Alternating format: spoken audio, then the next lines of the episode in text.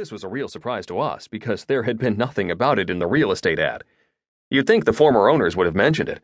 I mean, the dry rot, I understand why they left that out, but even if this portal was busted, it's still a neat thing to have. Or so I thought at the time, and could have added a few thou to the asking price easy. But this was during the economic slump, so maybe not. And maybe the previous owners never bothered to come back here and didn't know what they had.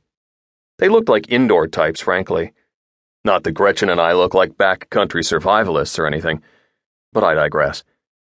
The fact is, this portal was definitely not busted. It was working, and the kids had taken special care uncovering the steps that led to it, tugging out all the weeds from between the stones and unearthing the little flagstone patio that surrounded the whole thing. In retrospect, if I had been an expert, or even a well informed amateur, I would probably have been able to tell the portal was really just puttering along on its last legs and would soon go on the fritz. But of course, I was, and I guess still am, an idiot. We all went over there and walked around it and looked through it. Had a laugh making faces at one another through the space and watching each other go all funhouse mirror. But obviously, the unspoken question was do we go through? I was actually really proud of the kids right then because they'd come and gotten us instead of just diving headfirst through the thing like a lot of kids would have done.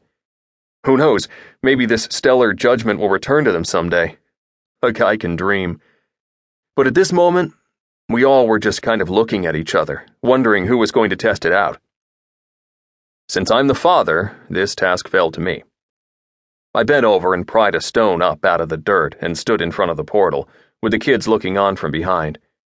Gretchen stood off to the side with her arms folded over her chest, doing that slightly disapproving stance she does pretty much all the time now. And after a dramatic pause, I raised my arm and tossed the stone at the portal. Nothing dramatic. The stone just disappeared.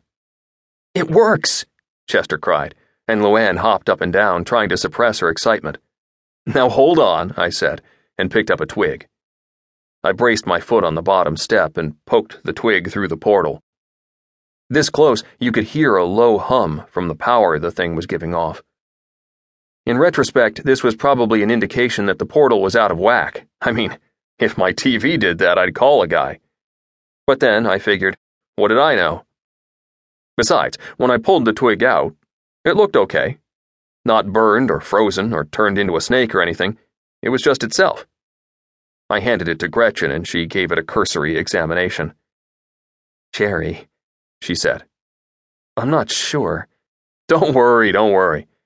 I knew the drill. She's the mom, she has to be skeptical, and it's my job to tell her not to worry. Which is harder to do nowadays, let me tell you. I got up nice and close to the portal until the little hairs on my arms were standing up, and I stuck out my index finger and moved it slowly toward the shimmering air. Chester's eyes were wide. Luann covered her mouth with her fists. Gretchen sighed. Well, what can I say? It went in, and I barely felt a thing. It was weird seeing my pointer finger chopped off at the knuckle like that, but when I pulled it out again, voila, there it was, unharmed.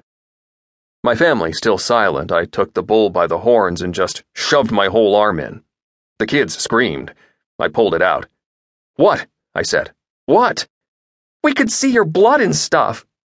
This was Chester. Luann said, Daddy, that was so gross. Like an x ray? I said. Chester was laughing hysterically now. Like it got chopped off. Oh my God, Jerry, Gretchen said, her hand on her heart. My arm was fine, though. In fact, it felt kind of good. Wherever the arm had just been, it was about five degrees warmer than this breezy little glade. Kids, I said, stand behind me because I didn't want them to see what I was about to do. Eventually, we'd get over this little taboo and enjoy watching each other walk super slowly through the portal, revealing our pulsing innards. But for now, I didn't want to freak anyone out, myself least of all.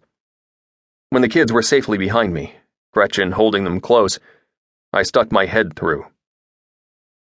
I don't know what I was expecting Middle Earth, or Jupiter, or Tuscany, or what.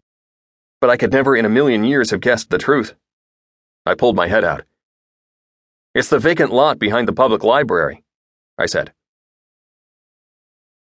I think that even then, that very day, we knew the portal was screwed up.